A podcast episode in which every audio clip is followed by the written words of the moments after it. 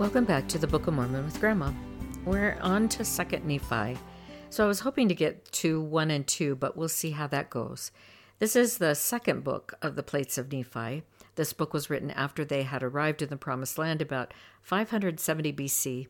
Nephi's older and is writing, thinking about the things that happened over his lifetime. How does he remember all that? Well, some memories are hard to forget, and one of the Holy Ghost's roles is to bring all things to our remembrance, so I'm sure he had lots of help.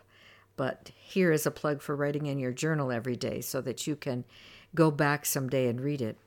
After the 116 pages were lost, and Joseph began translating from the small plates, the Lord told him in Doctrine and Covenants 1045, There are many things engraven upon the plates of Nephi, which do throw greater views upon my gospel. He's talking about the um, the second set of plates that Nephi was asked to write. Nephi, second Nephi is filled with doctrine, doctrine of the creation, the fall, and the atonement. You have several writers that talk about these things in Second Nephi. Nephi himself, of course, Lehi, and Nephi's brother Jacob, and Isaiah, who Nephi quotes a lot. The first four chapters are Lehi's blessing his children and teaching them some last things before he dies. So, if you had to leave some words for your posterity, what would it be? What would you want them to know? It's an interesting concept to think about what you would think would be the most important thing to pass on to them. Even as young people, you can think about what you would want some of your family to know about you or the things you know. Lehi does tell them important things about the gospel and about themselves and their inheritance. So you need to know some background before we talk about Lehi's blessing to his children and why it sounds the way it does. Family and family law was very important to the Israelites. Family law was set up under the law of Moses back in Deuteronomy in the Old Testament. Lehi's family would have practiced the law of Moses because they lived long before the Savior came to the earth, and they were practicing Jews and were living the same family law. Although the family law had changed some since the Old Testament times and off and on, the gist of it remained the same. One aspect of family law is that the father chose the family his sons would marry.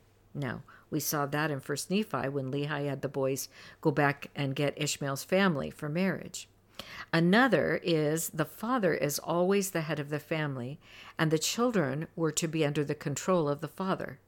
Hence why the kids all followed Lehi out of Jerusalem, whether some of them really wanted to go or not. Family law would also state that the firstborn of the family would inherit a double portion of land and be the head of the family once the father died. It would be his responsibility to take care of the rest of the family. Well, the double portion part of the law would not really apply once the Lehi family got to the Promised Land since there was land in abundance, but it appears as if Lehi designated places for them because we see down the road, even in Alma and Mosiah, Mosiah and Alma, that certain groups talk about parts of the land as their inheritance and going back to the land of their inheritance. So, knowing all of this and how Laman grew up, I'm sure that he would assume that he would be taking the place of his father when the blessing came. If they had stayed in Jerusalem, that would have been the case. He would have inherited the family home and all the riches and the land. Perhaps that's one of the reasons that Laman rebelled all the time and was constantly wanting to go back to Jerusalem. I'm sure he thought that everything he would have or could have was back in Jerusalem. So, with all that in mind, it's important to listen to how Lehi phrases the blessing to him. The other thing that you're going to find is that Laman, the Lamanites felt that they should have had possession of the brass plates, mainly because that the brass plates would have been part of the family's inheritance, and they felt that was another thing that they got uh, cheated out of. So, with all that in mind, it's important to listen to how Lehi phrases the blessing to him. You will find points of doctrine within the blessings, so watch for those.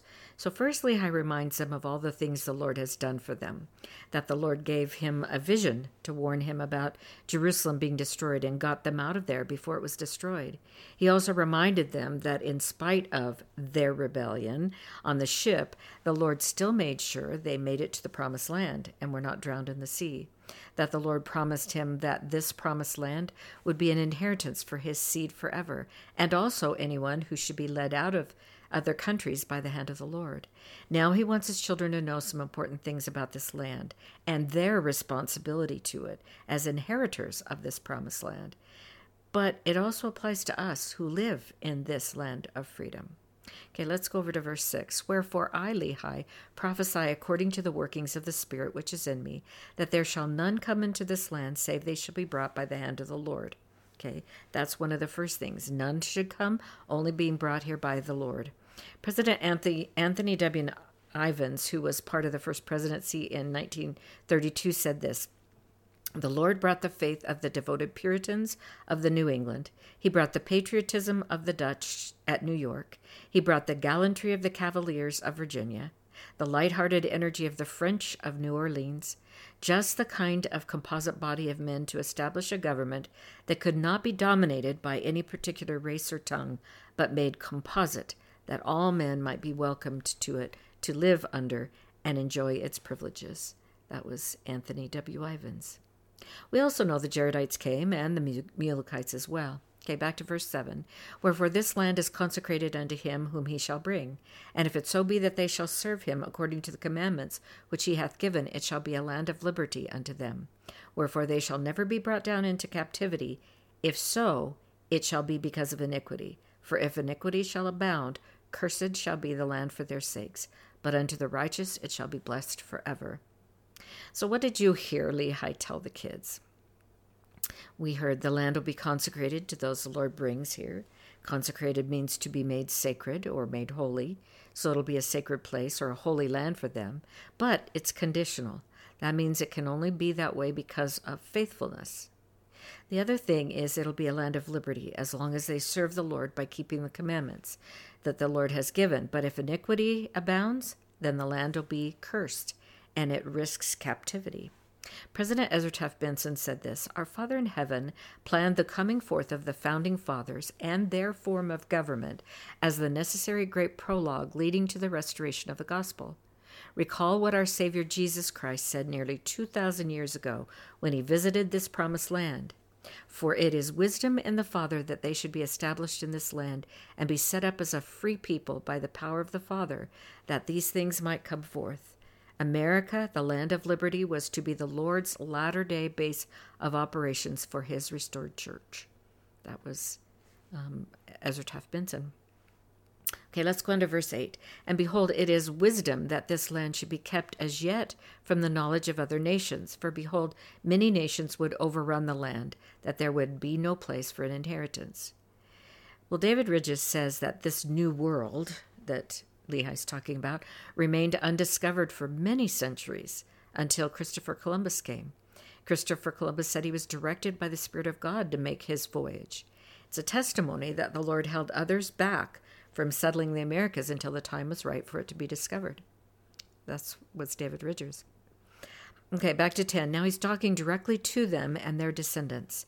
But behold, when the time cometh that they shall dwindle in unbelief, after they have received so great blessings from the hand of the Lord, having a knowledge of the creation of the earth and all men, knowing the great and marvelous works of the Lord from the creation of the world, having power given them to do all things by faith, having all the commandments from the beginning, and having been brought by his infinite goodness into this precious land of promise, Behold, I say, if the day shall come that they shall reject the Holy One of Israel, the true Messiah, their Redeemer and their God, behold, the judgments of him that is just shall rest upon them. Yea, he will bring other nations unto them, and he will give unto them power, and he will take away from them the lands of their possessions, and he will cause them to be scattered and smitten. So, what is Lehi telling them will be the reason they should be scattered and smitten? You can find these in both 10 and 11. Think about it, and you could pause here if you want to go back and look it up. I'll think think about it and I'll wait for a minute. Okay, so number 1, they could be scattered and smitten if they should dwindle in unbelief after they had received so much from the Lord. The second thing is they'd be scattered and smitten if they rejected the true Messiah and then his judgments will come upon them. We also are so blessed to live in this country We have a responsibility to this country as well, since we've been so blessed. I think part of gathering Israel is also helping others see the blessings they have by living here in this country so that we can worship the Savior and keep this country free. It's why we do missionary work. I know we see so much wickedness in the world and even some in our own country. There is so much unrest that causes us grief, but think about what we have been blessed with. As Lehi says, we have a knowledge of the creation of the earth. We are blessed to have scriptures that talk about the creation of the world and all the things about the Lord. We have the fullness of the gospel. We have scriptures that we can have in our own hands that tell us all the commandments from the beginning and about the fullness of the gospel. We have temples. We have freedom to be baptized and live according to the light of the gospel. We have freedom to worship the way we want. So many blessings we have been blessed with. So now Lehi turns his attention directly to Laman, Lemuel, Sam, Zoram, and the sons of Ishmael. He asks them to wake up, to stop following the path that leads to the gulf of misery and woe, and please, please keep the commandments. So I'm just going to give you a few classic quotes from Lehi. This is in verse 20. And he hath said that inasmuch as ye shall keep my commandments, ye shall prosper in the land. But inasmuch as ye will not keep my commandments, ye shall be cut off from my presence. And in 23, Awake, my sons, put on the armor of righteousness, shake off the chains with which ye are bound, and come forth out of obscurity and rise from the dust and 24. Rebel, rebel no more against your brother, whose views have been glorious, and who hath kept the commandments from the time we left Jerusalem, and who hath been an instrument in the hands of God in bringing us forth into the land of promise. Now, as we go on to 28, here is the place where we find that Lehi makes the blessing conditional. 28 And now my son Laman, and also Lemuel, and Sam, and also my sons, who are the sons of Ishmael, behold, if ye will hearken unto the voice of Nephi, ye shall not perish. And if ye will hearken unto him, I leave unto you a blessing, yea, even my first blessing. But if ye will not hearken unto him, I take away my first blessing, yea, even my blessing, and it shall rest upon him. So, what is the condition of the blessing? Well, John Welch, who's a professor at BYU, says this, which explains it great. Lehi provided that their dis- disobedience would revoke the first blessing and also the general blessing, and all this would then should then rest upon Nephi. In other words, Lehi was willing to give Laman the titular. That means titular means the title that comes with office or duties or authority. He was willing to give Laman the titular blessing so long as the group in substance followed Nephi. Lehi's solution was sound. It placed responsibility squarely on the shoulders of his unrighteous sons. He would not cut them out of their rights. They would cut themselves out if they were not righteous. The choice was theirs. That was John Welch. The Lord has always given us choices, but with every choice we make, there are either blessings or there are consequences, and we're free to choose. Lehi was giving them the choice on how to obtain the blessing. Kind of sets the stage for the things he tells them in the next few chapters about agency and choices. I always feel such great sadness for Lehi when he tells them that to hear the words of a trembling parent, he uses a similar term early on in First Nephi. He says, with all the feelings of a tender parent. I think that as a parent, there are so many feelings we experience. I have been frightened at hospital visits health challenges, long drives of my children to new homes and faraway places, late nights out when they were with their friends. I have been sad with them at broken hearts and disappointments they've encountered when life gave them lemons. Even now, as my children are grown and they have children of their own, the worry and the feelings are still there as they encounter things in their life, and as grandchildren have things that bring all the feelings of a tender, trembling parent and grandparent. I do think the worry that Lehi has for their eternal salvation, that worry of the eternal souls is a deep and personal thing that makes one tremble, and I'm sure that our Father in heaven feels the same way as he watches us live our lives. So, until next time.